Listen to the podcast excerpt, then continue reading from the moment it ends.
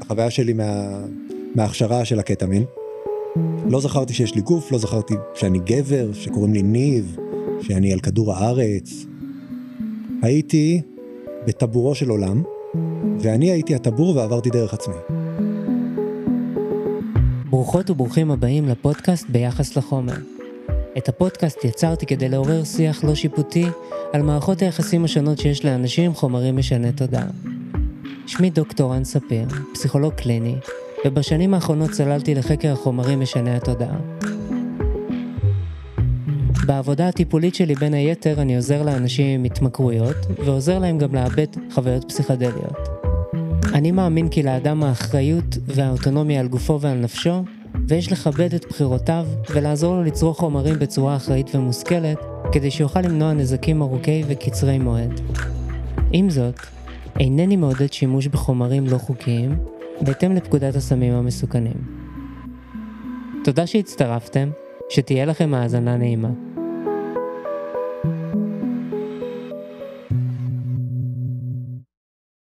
שלום ניב. היי רן. אז uh, הגעתי לפתח תקווה, לבית שלך.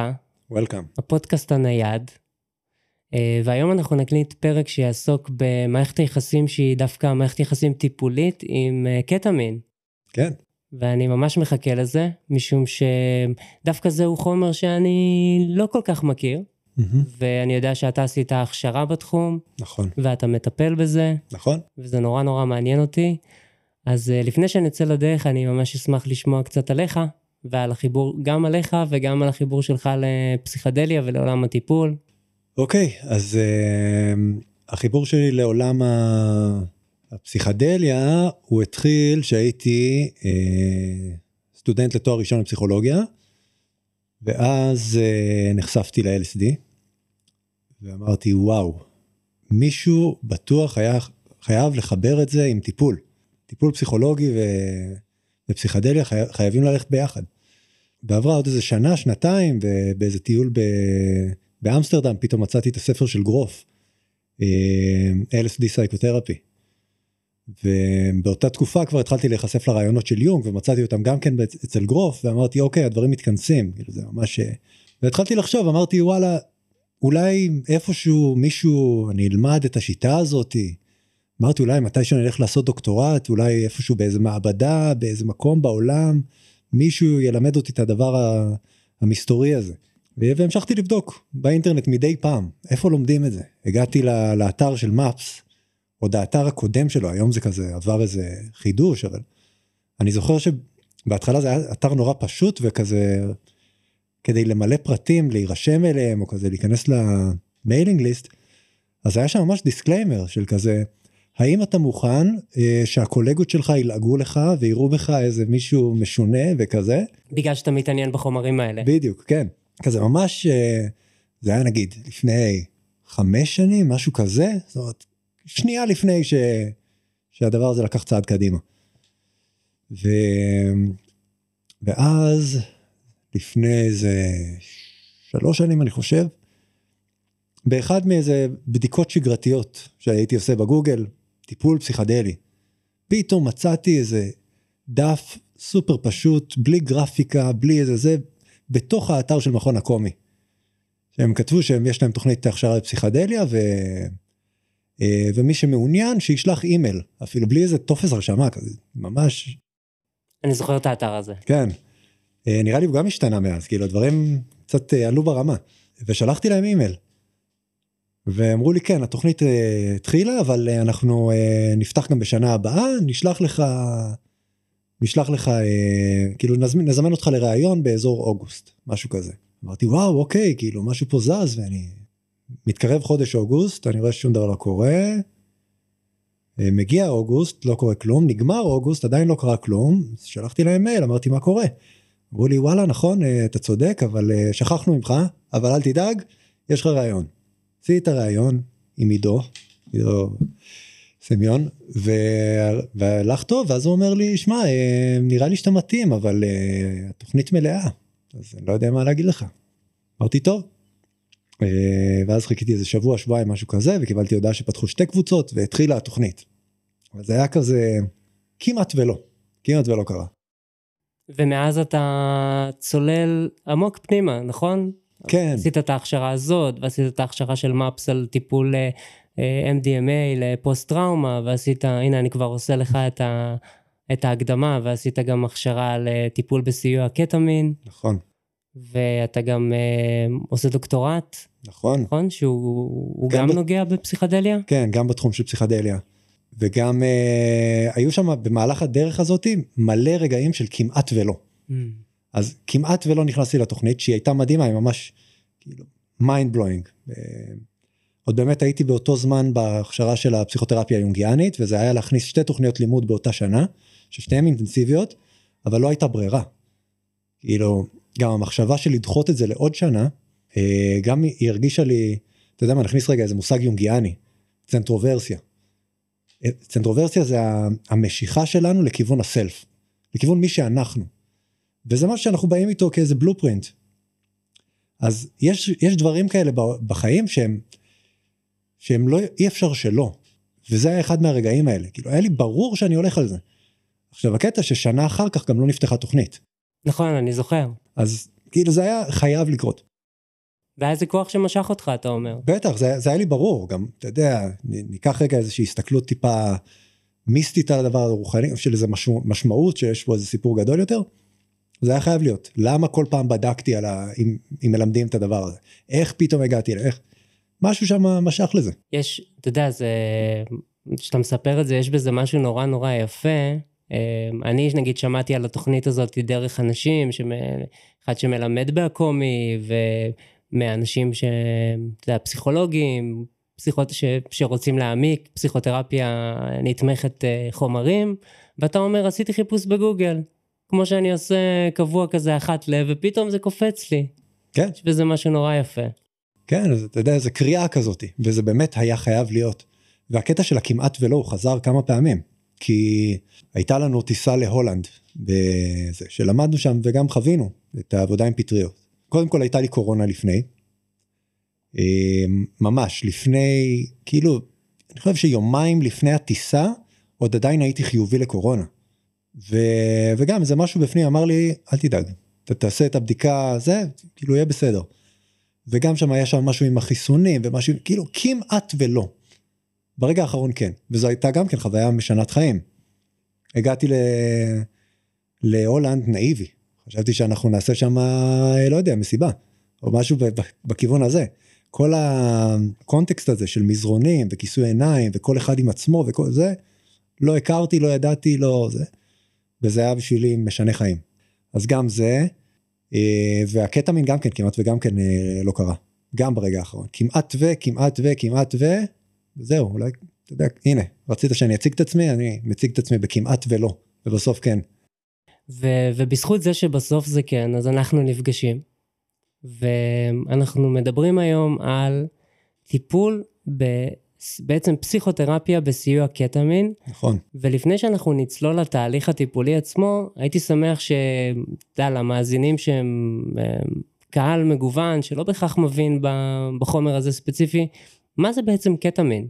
אוקיי, אז קטמין הוא חומר מאלחש, שהוא אה, משנות ה-60, אם אני זוכר נכון, הוא בשימוש רפואי. והוא הוא פותח כנגזרת של ה-PCP, שגם הוא היה חומר אה, מאלחש, אבל שגרם גם לכל מיני תופעות של אלימות, אה, פסיכוזה וכאלה. קטמין לא, הוא חומר הרבה יותר שלב. אה, אבל האפקט המרפא שלהם הוא קשור. זאת אומרת, בעצם, אני קצת מקדים את המאוחר של מה, מה מרפא בקטמין, זה החוויה הפסיכדלית. עכשיו, הרבה אנשים לא מכירים קטמין כחוויה פסיכדלית, וגם אני שראיתי את הפוסטר של אה, הכשרה של פסיכותרפיה נתמכת קטמין, קצת הקמתי את האף, pun intended. אבל אה, הגעתי לשם וגיליתי שזה חומר אולי הכי רוחני שיש. וואו, מעניין. כן, אמ, אני לא חשבתי מההיכרות הקצרה שלי עם קטמין שזה חומר שאני יכול לקרוא לו חומר רוחני. אמ, אני הכרתי אותו באמת כחומר מאלחש, אמ, וגם חומר שהוא דיסוציאטיבי, שבעצם הוא מנתק אותך גם מהגוף שלך, מנתק אותך גם מהמציאות. בשפה הפסיכולוגית אנחנו מכנים את המנגנונים הדיסוציאטיביים האלה דה-ריאליזציה, שזה בעצם ניתוק מהמציאות או מרחק מהמציאות, או דה-פרסונליזציה, עוד קללה, שזה בעצם ניתוק מהעצמי. ואתה אומר משהו אחר, אתה אומר, אנחנו יכולים להגיע עם קטמין לאיזושהי חוויה רוחנית, ולפני שנלך לשם, אני באופן אישי מכיר בקליניקה אה, את השימוש שיש אה, לצורך פנאי בקטמין. אה, אנשים מאוד אוהבים לעשות את זה במסיבות, זה נורא מפתיע אותי, כי יש בזה, כאילו, זה מייצר איזשהו כובד מסוים, איזשהו... יש אנשים שמתארים את זה קצת כמו שאתה עם הנגאובר כזה, או שאתה קצת שיכור, אבל אתה לא באמת שיכור, mm-hmm. ואנשים מאוד נהנים לשמוע מוזיקה תחת החומר הזה. אה, ולצערי גם אנשים עושים לזה אה, abuse, כמו כל חומר שאפשר, כמו לכל חומר אפשר לעשות abuse. אה, ועניין אותי הטייק שלך נגיד על שימוש לצורך פנאי, לפני שנדבר על שימוש שהוא יותר טיפולי. זהו, אז מה זה, מה זה פנאי? כי החומרים האלה יש בהם משהו, משהו קדוש, משהו שמאני, משהו רוחני ומיסטי. אז, ויותר מזה, אפילו אמרת להתנתק מהעצמי, אני בכלל חושב שמתי שמדברים פסיכדליה צריך להשתמש בטרמינולוגיה יונגיאנית של אני ועצמי. העצמי זה משהו שקבוע שהוא לא נעלם בכלל ואני זה האגו זה משהו שהוא גם משתנה במהלך הזמן והוא משרת את העצמי הזה. אז האני נעלם. ואז נגיד אה, מה שאתה מח... מה שאנחנו מכנים התמוססות האגו בדיוק התמוססות האגו ואז כשהאגו מתמוסס אז נשארים עם מה שנשאר כשאני לא נמצא. מי אני כשניב לא נמצא. וזה כבר משהו אחר, משהו שהוא תמיד נוכח, אבל פתאום אפשר להבחין בו. והוא הרבה יותר רחב מהאני הזה. מה, ש... מה שאני חייב להתעכב עליו זה ש... שבאמת תפס אותי, ואנחנו אה, תכף גם בטח נגיע לזה, שאתה אומר, אני מתייחס לחומרים האלה כמשהו שמאני, משהו קדוש, אני אומר לעצמי, אבל רגע, מה קדוש או שמאני ב... בחומר מאלחש? יפה. כי הם אומרים לי, טוב, בסדר, היוואסקה, פטריות הזיה, זה היה לפני אלפי שנים, עשו את זה בטקסים, ועכשיו אתה אומר לי, לא, אפשר, זה, זה מבחינתי חומר קדוש. כשאני שואל אותך לצורך פנאי, אתה אומר לי במילים אחרות, אני לא רואה את זה כאיזשהו משהו שצריך כנראה לצרוך אותו לצורך פנאי. או מה זה צריך, אתה יודע, אנחנו, כל אחד והדרך שלו והמסלול שלו, ולפעמים... זה לא השימוש שאתה מאמין בו. או... זה יכול להיות, ואני אשקר אם אני אגיד שלא, את ההיכרות שלי עם, עם קטע מיני מחיי הלילה, במקור. כאילו זה ה... ולכן גם, זה היה נראה לי מוזר שיש פסיכותרפיה נתמכת קטמי. יש, נגיד, מצאו שבאמת קטמי יש לו אפקט נוגד דיכאון מאוד מאוד חזק. זה כן. אז אפשר להשתמש בו כתרופה פסיכיאטרית, נגיד, זה מה שעשו עד עכשיו, זה מה שעושים עם אספרבטו וכל זה. אבל להשתמש בו כדי להיכנס למסע רוחני עמוק, היה נשמע לי מוזר. אה, אבל למה? למה בעצם זה עובד? כי יש כל מיני תיאוריות, אחת מהן שאני אוהב זה על העניין של האני הוא מעוגן בגוף. וכשאנחנו מלחשים את הגוף, אז גם התחושת אני מתלחשת. האני מעוגן בגוף, כלומר, נגיד, אה, זה לוקח אותי לספר The Body Keeps the Score, נגיד. נכון. נכון? שבעצם נגיד שאנחנו חווים טראומה, היא נרשמת לנו בגוף. אנחנו לא יכולים לעשות את ההפרדה הזאת בין, בין הגופני ובין הנפשי. אתה מתכוון לזה? כן, זה גם זה וגם אה, אה, ווילם רייך אה, קצת, וכאילו, יש שם משהו של אנחנו, כן, אתה יודע, זה, הנה, התחלנו את השיחה, משהו מתחיל רגע, כן. האסוציאציות מתחילות לרוץ. אה, כן, טראומות נרשמות בגוף, כמו שאנחנו מכירים מהקליניקה, ו, ומתי שאנחנו לא עם הגוף, אין גוף. נגיד החוויה שלי מה, מההכשרה של הקטמין, לא זכרתי שיש לי גוף, לא זכרתי שאני גבר, שקוראים לי ניב, שאני על כדור הארץ. הייתי בטבורו של עולם, ואני הייתי הטבור ועברתי דרך עצמי. עכשיו זה, מה זה טבור? זה כמו או, ביון זורק אותי, זה כמו מנדלה, זה הסלף כפי שהוא מצוין אצל יונג, זה איזשהו משהו שהוא מעבר לכאן. שהוא תמיד קיים פה. אני צריך להתעכב רגע על המשפט הזה, כי זה משפט, אתה יודע, אחד מהדברים שאומרים על חוויות פסיכדליות שנורא קשה לתאר אותם במילים. אמ, ועדיין נורא, נורא מעניין לנסות. אמ, אני יכול להבין, לא הייתי אני, mm-hmm. לא הבנתי מהו המגדר שלי, לא הבנתי איפה אני נמצא. אפשר לומר, הייתי בחלל. אבל אתה לא אומר הייתי בחלל, הייתי בטבורו של העולם. בעצם בסנטר של היוניברס, אמ, אז אתה כן מציין איזשהו מקום, אבל אתה גם לא מציין איזשהו מקום, נכון? נכון. אה, וגם המושג הזה, מאיפה הוא בא, הוא בא לי מתוך המסע. Mm. זה, זה מה שעלה. עכשיו הוא, אחר כך באמת אה, חברים שהם יותר עם, אה, עם היכרות, נגיד עם המקורות שלנו היהודיים, הם אמרו לי שזה איזשהו מושג, וזה, פתאום זה, זה מושג שהשתמשו בו בחוויות מיסטיות, לתאר דברים כאלה. אז אתה יודע, זה עוד ראייה לזה שקיים לא מודע קולקטיבי. זה... שזה מושג מפתח אצל אה, יונג. יונג. כן, ולכן אמרתי שמדברים פסיכדליה, אז יונג זה, זו השפה שהכי עושה make sense, לדעתי, כאילו. אז מה זה, זה אפילו, מה זה ביוניברס? בקוסמוס, הייתי במרכז הקוסמוס, שמה הוא? משהו רוחני. אז אנחנו מנסים להבין את התנאים שמאפשרים בעצם לעבור איזושהי אדם שמגיע עם במצוקה, אה, כרגע אני אתייחס נגיד לדיכאון עמיד, ודיכאון אה, שזה נגיד ההתוויה הכי אה, נפוצה היום, כן. והכי נחקרת. דיכאון עמיד זה אומר שזה דיכאון עמיד לטיפול תרופתי. Mm-hmm. ו... וגם לפסיכותרפיה. וגם לפסיכותרפיה, כן, נכון.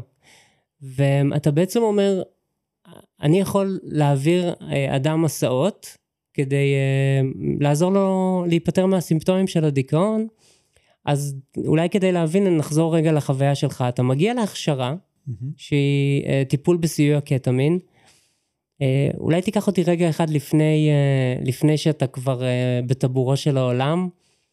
מה, מה, זה, מה התהליך שבעצם אני מניח שהתהליך שעברת הוא תהליך שגם היום אתה מעביר אנשים, נכון? כן, זה בעצם אותה שיטת עבודה של, של טיפול פסיכדלי ש, שהשורשים שלה הם שמאנים. זאת אומרת, זה לא... אנחנו לא מסתובבים ואנחנו לא מטיילים ואנחנו לא שום דבר, אנחנו נכנסים למדיטציה עמוקה והחומר עוזר לנו להעמיק אותה.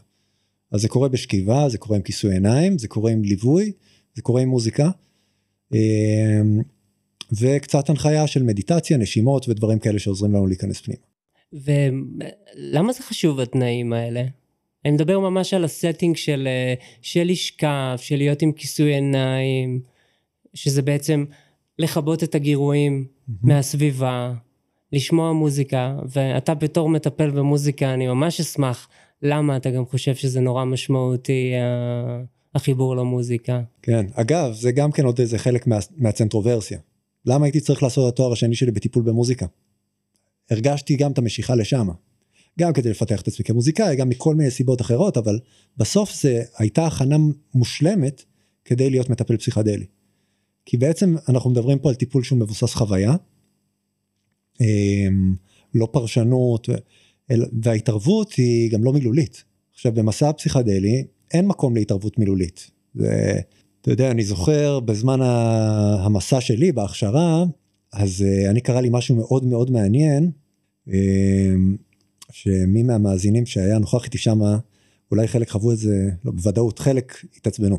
אבל uh, בשבילי, אני כל צליל שהיה בחדר, בעצם זה היה אוהל, כל צליל אני הדהדתי אותו. היה זה או, אז אני חזרתי אחריו, או, הדהדתי אותו, ואז עלה בטון, עליתי בטון. לא יודע אם תפסתי סדר עולה, כאילו, חברים שהיו שם, שלא היו תחת השפעה, אמרו שזה היה נשמע כמו איזה תרגיל של פיתוח קול או משהו כזה. אמ, אחר כך איזה אחד בא לי עם איזה הסבר, אה, לא איזה אחד, דווקא אחד שמבין, אמר לי שכל צ'קרה או כל ספירה אם אנחנו בהסתכלות הקבלית יהודית, יש לה את הוויברציה שלה. ואומר לי, אתה עלית בוויברציות, בתדרים של כל אחת מהספירות או כל אחת מהצ'קרות. אז, אז uh, אני זוכר שמישהו אמר לי שמה, כנראה אחד מהזה, הוא אמר לי, תנסה קצת uh, uh, להנמיך את הכל. עכשיו, אני שמעתי את המילים האלה, ובמחשבה שלי הייתה, אה, ah, אני חושב שאני יודע מי זה, ואני מקווה שמישהו מדבר איתו גם יקשיב לו ויתייחס אליו מתישהו. Mm. כאילו, זה היה לא קשור אליי בכלל, לא, כאילו, אני, לא, לא היה לי גוף בכלל, אז כאילו... למי הוא מדבר? למי הוא מדבר, ומישהו מדבר אליו, אולי הוא גם יקשיב לו מתישהו, אני מקווה שהוא יתייחס אליו. זו המחשבה שהייתה לי. אבל בטח שזה לא אני. אז... אז אתה אומר שגם, נגיד במקרה הזה זה היה נשמע לך כמו הפרעה, אבל יכול להיות שבטיפול פסיכדלי גם הדיבור הוא, הוא יכול להיות כמו הפרעה ממש, יכול, נכון? כן, בטח, הוא יכול להוציא אותנו מהמדיטציה קצת, מתוך עצמנו, הוא יכול לבלבל, הוא יכול, כאילו, גם קשה מאוד להיכנס פנימה במילים. זה לא, זה לא ה-level, זה לא ה... אם אנחנו מתנקים, או בוא נגיד אם האגו מתמוסס, אז גם התהליכים הקוגניטיביים מתמוססים, ואנחנו נשארים נטו עם חוויה שהיא רגשית. אה, אולי, אולי זה קצת כמו תינוק, או משהו כזה. והמוזיקה שם היא משפיעה. אז נגיד, בתור מטפל במוזיקה זה ממש נותן לי כלים לעבוד, כי אני מתכנן את המסע כמסע מוזיקלי. Mm. את העלייה שלו בהתאם גם לכניסה של החומר, אה, אבל גם כדי לתת למטופל גם ביטחון, רוגע, התמסרות, לאט לאט להביא תכנים שהם יכולים להיות יותר אינטנסיביים, יותר מאתגרים. תכנים שאתה מביא? שאני, מהמוזיקה. Mm. אני שם אה, נגיד מוזיקה מסרטים. Mm. נגיד, כי בסרטים משתמשים במוזיקה אה, כדי לעורר בנו רגשות. כן, חושב חושב על דיסני למשל. נגיד, מה עולה לך בקשר לדיסני? את, ה, את העוצמות האלה, את הכאילו שיש איזה מין אה, קונצרט כזה שפתאום מרים אותך כזה נורא חזק, זו חוויה רגשית נורא חזקה. בדיוק. אז, אז נגיד כאלה, וזה בשלבים הראשונים של המסע. וזה יכול להיות משהו שיכול לעורר חרדה, ואז הבן אדם יכול לחוות את עצמו, שהוא לא חש את החרדה, אבל הוא פוגש תכנים אולי שעולים לו בזיכרון, שבדרך כלל מעלים חרדה, ולראות אותם אחרת, לחוות אותם אחרת. אה, ואז אחרי זה איזשהו משהו מרגיע, מנחם, אה, קולות של שירה אנושית. בדרך כלל זה יהיה בלי מילים או בשפה זרה, דברים כאלה. למה? אה, כדי לא להכניס תוכן. Mm. תוכן כזה, גם כשזה נכנס מוקדם מדי זה יכול לחוות כהפרעה. זה יכול למשוך לדברים, זה יכול להכניס כל מיני רעיונות שלא שייכים. אז אתה שוב מחדד ש... המודל הקלאסי של טיפול פסיכדלי הוא להוריד כמה שיותר את הגירויים מבחוץ, נכון? לא להכניס את ה... לא להכניס אינפוט מבחוץ, יש כבר את כל האינפוט שלנו מבפנים, נכון? נכון, אה, והמוזיקה תומכת בזה. כן, היא כמו, היא מלווה את, ה, את המסע הזה. כן, היא גם מובילה את המסע וגם היא יכולה להיות איזה נקודת עוגן. אם הדברים נהיים יותר מדי אינטנסיביים, אפשר mm-hmm. לנוח רגע להקשיב למוזיקה. אז נגיד אה, מעניין אותי איזה מטופלים מגיעים אליך אם אנחנו מדברים רק על אנשים שמתמודדים עם אה, דיכאון עמיד? אז בעצם אנחנו יכולים לרשום את החומר הזה שזה בכלל זה זה בגדר איזה קריאת ים סוף מבחינתי זה שפתאום אנחנו יכולים לעשות את העבודה הזאתי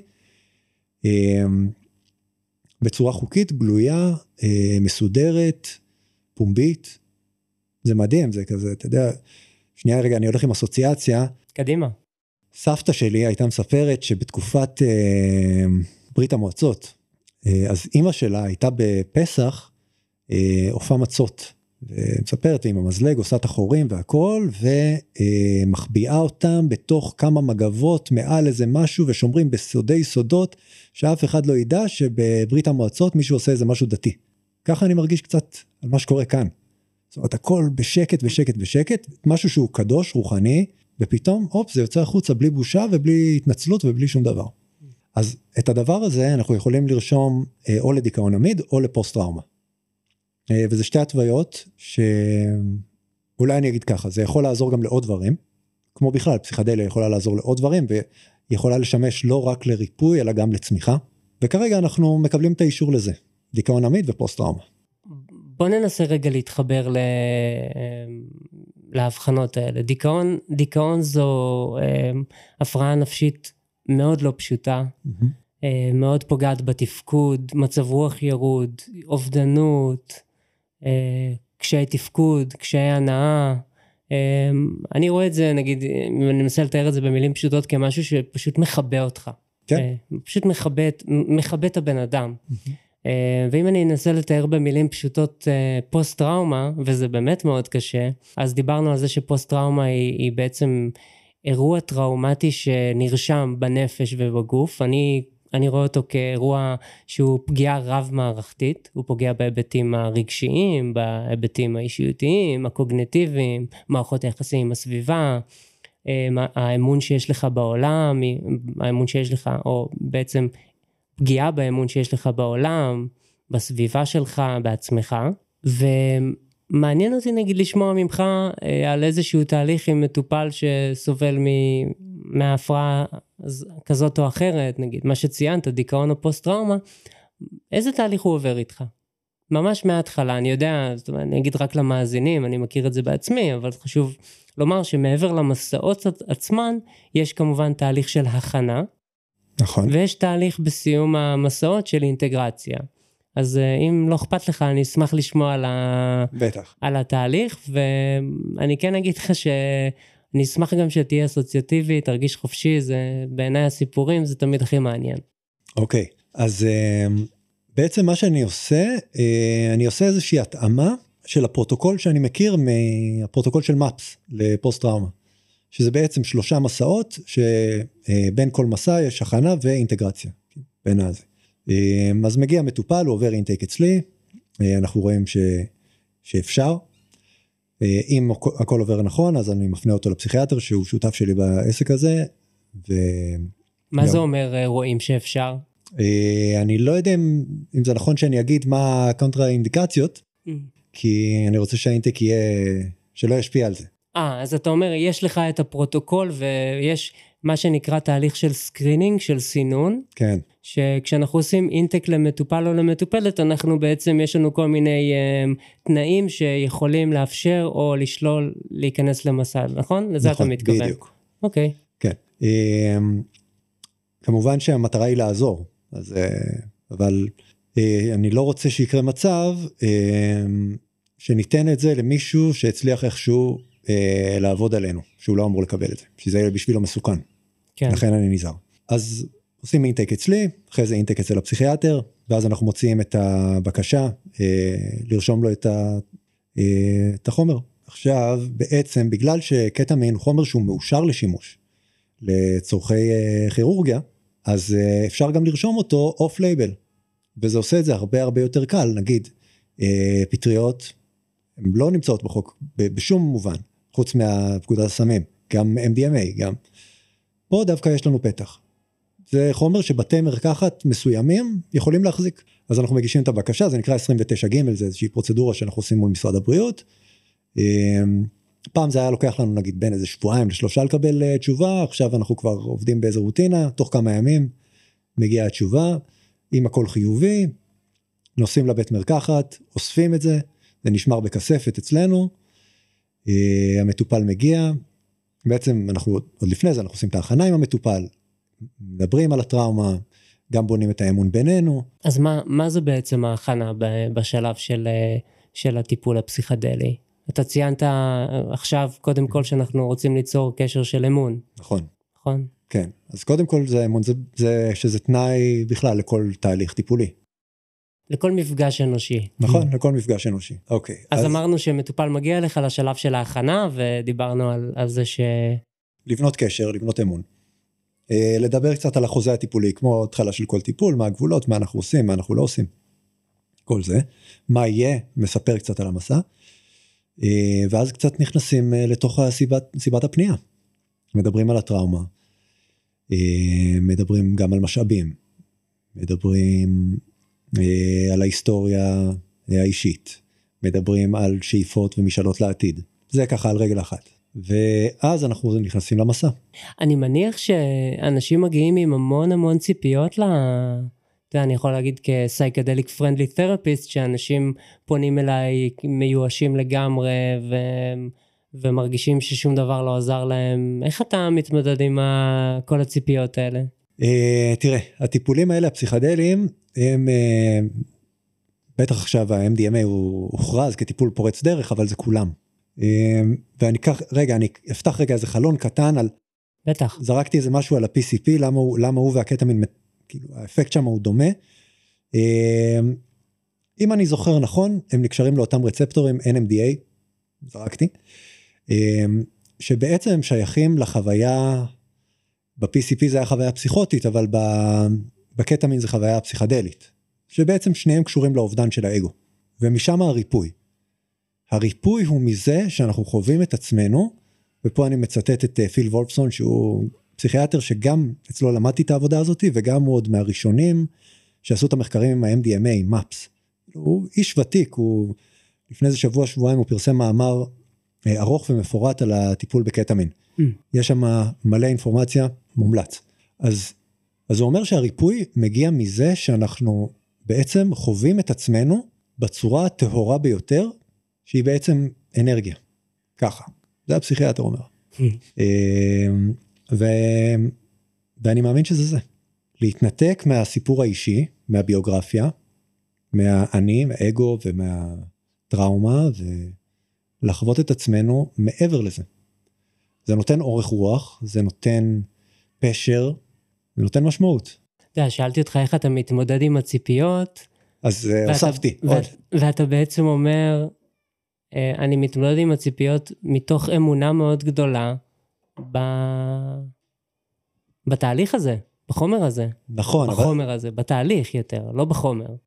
אה, נכון, החומר הוא עוזר, אה, אבל כמו שאמרנו, יש עוד, עוד הרבה חומרים והרבה דרכים, ואפשר להיכנס למדיטציה עמוקה, מי שמתורגל, גם בלי חומרים. אבל אה, שאלת שאלה נכונה, כי בגלל שזה כזה טיפול פורץ דרך, והוא מביא משהו אחר, והוא, ואני מרשה לעצמי להגיד, אנחנו חווים את עצמנו כאנרגיה, בצורה הכי טהורה שלנו, כנשמה, כמשהו באמת רוחני, הוא מעבר לכאן.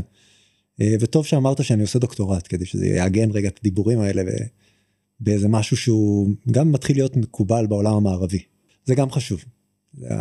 שיש יותר ויותר מחקר אה, פסיכדלי במוסדות מוכרים, כן, שנותנים לזה מקום, למחקר הזה, כאילו, כמו שאמרת, זה, זה פסיכיאטר אומר שאנחנו אנרגיה. כן, בדיוק. זה כי צריך, כי יש דברים שאפשר להגיד אה, רק מפוזיציה מסוימת והם יתקבלו. אה, אנחנו צריכים תירוצים גם כן. ברור. אז, אה, אז מה שאני באתי להגיד שבאמת הטיפול הזה הוא פורץ דרך. אבל אה, לא תמיד אנחנו מקבלים את מה שחשבנו שנקבל. ואז גם זה יכול להוביל לא- לאיזו היתקעות במסע, שאנשים אה, מצפים שהם אה, יחוו את עצמם כאנרגיה והם אה, נשארים עדיין עם הסיפור שלהם. וזה קשור ליכולת שלהם לשחרר ולהתמסר. הרבה מאוד. זאת אומרת, אנשים שמתרגלים מדיטציה, או שנמצאים בטיפול פסיכולוגי הרבה זמן, יש להם סיכוי יותר טוב אה, לחוות חוויות כאלה עמוקות. שזה בעצם אנשים שיכולים יותר אה, להגמיש את עצמם, נכון? כן, אפשר לומר, כן, נכון, שמקבלים את זה שהאני הזה הוא לא דבר קבוע, ולא מפחדים שהוא משתנה. כי אם אנחנו בתהליך של התמוססות אגו, ופתאום, נגיד, אני אגיד עליי, אני, פתאום אני לא זוכר שאני גבר ובן אדם ו, ויש לי שם. יכול להיות מאוד מבהיל. כן, אבל בשבילי זו הייתה חוויה מדהימה. כי הייתה לי היכרות עם הדברים האלה והגעתי לזה עם כל מיני דברים אחרים וכזה ווואו אוקיי אז אני שוב נזכרתי במהות האמיתית שלי. כן, זה דברים ש, שאני עדיין אומר אותם כזה עם קצת זהירות אתה יודע זה כי אנחנו מתעסק, אנחנו מדברים פה בתחום על תחום שהוא אה, מערבי אקדמאי אה, ולהגיד נשמה נפש אנרגיה וכאלה. כן, אני חושב שאנחנו תמיד נהיה עם המתח הזה. אה, הרבה פעמים מטופלים שואלים אותי בקליניקה איך זה עובד, ואני אומר להם בשיא הכנות, אני לא יודע. אני לא יודע איך זה עובד, אבל זה עובד. כי מגיעים אליי מטופלים לאורך שנים ומתארים שהטיפול מאוד עוזר להם ונוצר קשר של אמון, אבל להגיד בדיוק מה עובד, לפחות מהשיטת טיפול שאני עובד, שזה טיפול שהוא יותר דינמי, פחות מובנה, כן אבל אם, אם אתה, אבל באמת אה, אני מניח שאולי תוכל גם אתה להתחבר לזה, שאם אתה מאמין שמה שאתה עושה הוא משמעותי ושיכול ליצור טרנספורמציה אצל אנשים, אז לא נורא נורא חשוב להיאחז בתוקף המדעי של זה. כלומר, התוקף המדעי הוא יותר חשוב כדי שנוכל אה, לאפשר את הטיפולים האלה לאנשים. נכון, נכון, אה, אני מסכים, מה שחשוב, תראה, אבל מצד שני, אה, יש גם פתח ל... אה, לא רק רשלנות, אלא אה, שרלטנות. בטח, כן. אז אה, המקום הזה של בכלל, של אה, להיכנס עם בן אדם לטראנס, שזה זה, זה מה שקורה, זאת אומרת, זה הרברי, זה, ה, זה, זה מה שעובד, גם בטיפול אה, פסיכואנליטי, פסיכותרפי, דינמי נגיד. זה זה, וזה אותו עניין שהוא עובד גם בטיפול הפסיכדלי. אולי, אולי נגיד על זה משהו תכף, אני, אני נראה לאיפה האסוציאציה תיקח אותי. אה, תחזיר אותי, תנחית אותי. כן, אתה התחלת לומר שבעצם מה שעובד זה, זה שאנחנו נכנסים לאיזשהו לאיזשהו מרחב שהוא מרחב שהוא יותר אה, של טראנס, כן, מרחב שהוא יותר של, של לא נודע, ונגיד אה, בפסיכותרפיה, נגיד שהיא לא עם חומרים, אז uh, זה תהליך שלוקח בדרך כלל יותר זמן, לאנשים יותר קשה להיפרד מהאני שלהם וממנגנוני ההגנה שלהם. ופה, ואז אני גם מתחבר למה שאמרת לגבי העניין של השרלטנות, צריך להתייחס לתהליך הזה ולמסעות האלה בכפפות של משי ממש. בדיוק. ולהיכנס, בכלל, להכניס בן אדם לטראנס, לא מאוד קשה. מה עושים עם זה, שם צריך להיות סופר זהיר. ואיך יוצאים משם גם כן. אז היינו בהכנה. כן, היינו בהכנה, אבל גם בעניין של לעגן את זה ב... כאילו, יש פה גם את ה... בוא נגיד, גם את האלמנטים הזכריים וגם הנקביים. יש פה גם את הסדר וגם את הכאוס, בדיוק. אז, אז זה חשוב שיהיה את האיזון. אה, לכן אני אומר את זה. ואני אומר את זה גם בשביל עצמי, להחזיק את שני הדברים האלה. כן. נחזור לזה. הכנה. אה, אז יש לנו את ההכנה, יש לנו את המסע. אה, ומה באמת האורך של כל מסע? כל מסע הוא בערך, נגיד איזה ארבע שעות, משהו כזה, מתוכם שלוש שעות ממש, ויש לנו עוד קצת זמן לפני, וקצת זמן אחרי, גם להתאוששות וכזה. אז uh, אתה רוצה שאני אספר קצת איך זה, איך זה קורה ביום של ה... לזה חיכינו. אוקיי. okay. אז אני מכניס שם דברים ש... שכלים שנרכשו במהלך הדרך. קודם כל, אה, יש שם גם מהלך של טיהור עם קטורת, אה, גם של עצמי, גם של המטופל. אני אוהב לעבוד עם קלפי טארוט, לקחת קלף. לפעמים הקלף הוא הנחיה בשבילי, לפעמים הוא הנחיה בשביל המסע. אה, והקלפים האלה הם מדהימים ברמת דיוק שלהם. כי זה שוב חלק מאותה תבונה שמסדרת את זה. אז, אז זה גם תירוצים, הקלף הוא תירוץ, אז זהו תירוץ, כאילו... זה עוד, עוד פסיליטייטור למסע. עוד תפאורה כדי, בשביל הסיפור. אמ, וכמובן כן עוד פסיליטייטור אבל זה גם עוד משהו שמזכיר לנו נגיד אם מישהו עכשיו בא עם איזה עם איזה התכווננות מסוימת למסע זה גם כן מה שאנחנו עושים intentions ואז הוא בוחר קלף והקלף מדבר בדיוק על ההתכווננות שלו. זה מזכיר שאנחנו לא לבד שאנחנו פה חלק מרשת שמישהו שומע את ההתכווננות הזאתי ומישהו גם מונה עליה. וזה בטח גם נותן המון ביטחון. כן. כן. אז אחרי שעשינו את זה ויש לנו את ההתכווננות, אז uh, המטופל uh, נשכב על מזרון, כיסוי עיניים, מוזיקה שכבר מוכנה מראש, ומקבל את החומר או תת לשוני או בזריקה לשריר, וצולל פנימה. וזה... כן. היה, היה ממש במקום רגע הפאוזה הזאת. הפאוזה הזאת, בדיוק, כן. וצולל פנימה. צולל פנימה. ואז מראים לו את מה שהוא צריך לראות. מי מראה? הסלף, ה-inner healer. שהוא אותו אחד שמראה למטופל את מה שהוא צריך לראות גם בתוך השיח הפסיכודינמי. אסוציאציות, למה הם באות דווקא האסוציאציות האלה? משהו מתגלה שם. והעבודה, העבודה שלי כמטפל בזמן המסע היא בעיקר להחזיר את האדם לתוך הסיפור של עצמו. אם, אם הוא הולך לכל מיני כיוונים, להזכיר לו שהוא פה בשביל הסיפור של עצמו ואז הופ נכון זה קשור אליי בגלל שכך וכך וכך. תוכל לתת לי דוגמה נגיד מה זה אומר נגיד להחזיר את האדם לתוך ה... בעצם אולי לכוונה שלו נכון? כן אבל זה, זה לא רק לכוונה שלו זה לפעמים מתחילות אסוציאציות נגיד בחלק האחרון של המסע. הוא מתקשר כן. המטופל מדבר מתקשר ב... לא בשיא של זה נגיד בשעה האחרונה. בשעה האחרונה שם גם אני מתחיל להכניס אה, מוזיקה עם כן עם מילים. במיוחד גם בעברית משהו שיקרקע, שעוזר גם. להזכיר שאנחנו כאן, זה בא ביחד עם הירידה של החומר בדם, אה, ואז מתחילות אסוציאציות. אגב, גם, גם השירים הם גם חלק, הם התחלה של אינטגרציה, בעצם כי הם נבחרים בהתאם ל... גם למה שאני רואה אצל המטופל, גם בגלל ההתכוונות שהוא מביא, ומתחילות להפעיל כל מיני אסוציאציות. ואז בן אדם יכול לספר, כן, אני השיר הזה, הוא מזכיר לי כך וכך, ואתה יודע, וכך וכך וכך וכך, וזה עשה ככה וזה עשה ככה, ואז ואיך זה מתחבר לסיפור שלך? נכון, כי גם אני ככה וככה וככה וככה. אז דבר כזה כמו שעושים בטיפול פסיכולוגי רגיל, לעשות את החיבור הזה של הבן אדם עם האסוציאציות שלו לסיפור האישי שלו ופתאום זה הכל make sense. למה הוא סיפר את הסיפור הזה? למה האסוציאציה הזאת באה? אז אתה מצפן במהלך המסע. מצפן. זה מה שעלה לי. כן, מצפן. אה, אני מצפן אה, אה, מסייע. כן. כאילו אקזילרי. אני מתכוון מצפן במובן של זה לא שאתה מכוון את הדרך אתה אתה בעצם אתה אתה משקף את המצפן שלו כן בדיוק. כן שמצפן זה גם אחד הדימויים של הסלף אז אז כן אז אני עוזר לו להתחבר לסלף של עצמו. ואתה בעצם אומר שבשלוש שעות הראשונות, נגיד מתוך ארבע משוערות, אמ, הוא, הוא עם אוזניות, שומע מוזיקה עם כיסוי עיניים, והוא לא מתקשר. כן, לא, לא עם אוזניות, עם רמקולים, יש לי אה. פה, כאילו, החדר הוא סטודיו מוזיקה, אז רמקולים טובים, וכן, עם כיסוי עיניים. אמ, התערבויות שלי ממש בקטנה. פתאום אה, נגיד אה, צריך איזה משהו, פתאום ממש דברים בקטנה, שלוק מים, נדיר שזה קורה, ללכת לשירותים, דברים מינימליים.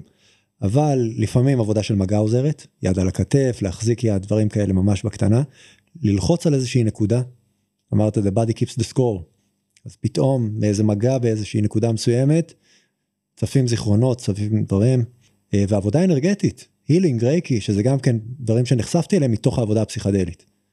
והם גם כן עובדים, זה קורה. דיברנו על uh, המטופל ש והמטופל ש והמטופל ש, uh, ואני נזכר בשאלה ששאלו אותי לפני הפרק, uh, מישהי שאמרה שהרבה מהמחקרים הם, הם על גברים. Mm-hmm.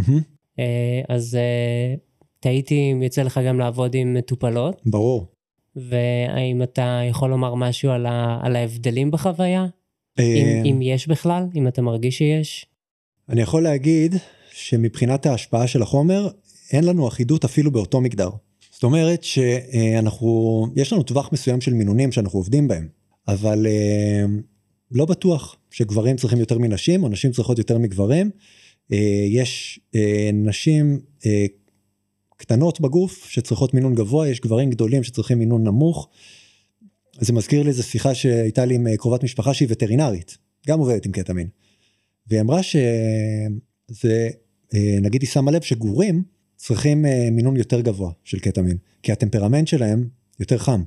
מעניין. כן, אז זה לא קשור למגדר, זה קשור, זה לוקח אותי למקום שבעצם זה מביא אותנו למקום שהוא מאלחש את הגוף. המגדר כבר לא, זה משאיר אותנו עם הזהות שלנו שהיא מעבר למגדר. כן, תוך כדי ששאלתי אותך את השאלה הזאת, גם נזכרתי שסיפרת בחוויה שלך עם הקטמין, שאתה גם כבר לא זיהית ש... לא זיהית שזה אתה, אז בטח שגם לא זיהית איזה מגדר אתה. כן, או שיש דבר כזה, שיש כדור הארץ בכלל. יש חומר. לכן אמרתי שזו המולקולה אולי הכי רוחנית. השיא שלה מאוד מזכיר את השיא של מסע פטריות. Mm. של איזו חוויה באמת של התמוססות אגו ושל משהו טרנסצנדנטי שהוא לא, לא כאן. ומתי השיא הזה מגיע בתוך החוויה, בתוך המסע? אמ, בזריקה תוך עשר דקות כבר, נגיד, אפילו פחות. נגיד תוך חמש דקות כבר, כבר בפנים, בעוד חמש דקות עוד יותר להעמיק ואנחנו בשיא. והשיא הזה מחזיק בערך חצי שעה. זה הרבה יותר מהיר, יותר, מהיר יותר ממה שאני מכיר בטח מ, אה, מחוויה עם פטריות או עם, אה, עם אסיד. כן, נכון. אה, זה גם עוד יתרון לעבודה בקליניקה. כי המסע מתחיל ונגמר בזמן שהוא הגיוני לעבוד אותו.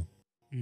מסע פטריות או MDMA 6 שעות, 8 שעות, כן, שלא לדבר על זה שכבר לא, לא עושים מסעות עם, אה, עם LSD, שפעם זה היה החומר mm-hmm. לעבודה טיפולית, פשוט כי זה, אנחנו חיים בעולם הייפר קפיטליסטי, הייפר מערבי, למי יש זמן לזה? Mm-hmm. ובעיניי גם חבל מאוד, אבל... אה, נכון. אז, אז אמרת שאתה עובד לפי הפרוטוקול של, אה, של MAPS, שמדבר על בעצם שלוש מסעות, mm-hmm. נכון? ומעניין אותי קצת על התהליך של האינטגרציה. האם זה תהליך שמתרחש באותו יום של המסע, האם מתרחש יום אחרי, מה קורה שם? האם יש איזושהי ייחודיות מסוימת בעבודה עם אה, קטמין? אמ, ייחודיות בעבודה עם קטמין. תראה, הקטמין הוא מעניין כי, כי הוא דומה גם לעבודה של אה, פטריות וגם לעבודה של MDMA. זאת אומרת, המסע, החלק המרכזי שלו, השיא שלו, מאוד דומה לפטריות. העבודה היא לא ורבלית, היא מאוד בפנים, והיא, ויש בה משהו גם מיסטי ורוחני. ב, בירידה חזרה, ב, ככל שהחומר מדלל בדם, אז uh, נשארים עם אופוריה. והאופוריה הזאת היא מזכירה את ה-MDMA. ואז אפשר לגשת לתכנים קשים ולדבר עליהם בלי פחד. וגם יש איזה מצב שעדיין האדם הוא, ב, הוא חצי פה חצי לא פה, והדיבור חופשי לגמרי. אז אני יושב ואני רושם. והאינטגרציה בעצם מתחילה בשלב הזה. כבר, כבר בחלק האחרון של המסע. שאתה בעצם מתעד את התכנים שעולים. כן. כן. וקצת שאלות, קצת מכוון לסיפור של האישי, של, של המטופל עצמו, כמו שאמרנו קודם, אבל בעיקר רושם. ובאות תובנות, זה אותו אינר הילר שעובד, אותה תבונה. ותמיד אני קובע אינטגרציה יום אחרי המסע. זאת אומרת, אם אני לא יכול, אם אני לא פנוי לקבוע אינטגרציה, אז אני גם לא קובע את המסע. זה מאוד מאוד חשוב. ואז שם אנחנו קצת, קודם כל שומעים, המטופל הוא עוד הולך הביתה, עובר לילה, או קורה איתו משהו מאז, שומע תובנות, ואז עובר על הרשימות שלי, זה לפעמים זה לוקח כמה פגישות, לעבור על כל הדברים האלה, ואולי הדבר הכי ייחודי שקורה, שהוא בדרך כלל לא קורה בשאר העבודה, זה אה, קבלת החלטה. קבלת החלטה? כן, לגבי החיים. קבלת החלטה לגבי החיים. כן. וזה איזשהו היבט כזה, אתה יודע, שאולי מכירים אותו יותר כזה מקואוצ'ינג או דברים כאלה, של משהו יישומי.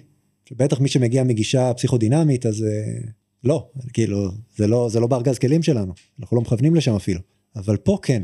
אז בגלל... מה, זו, מה זו בעצם קבלת החלטה בשפה הפסיכדלית?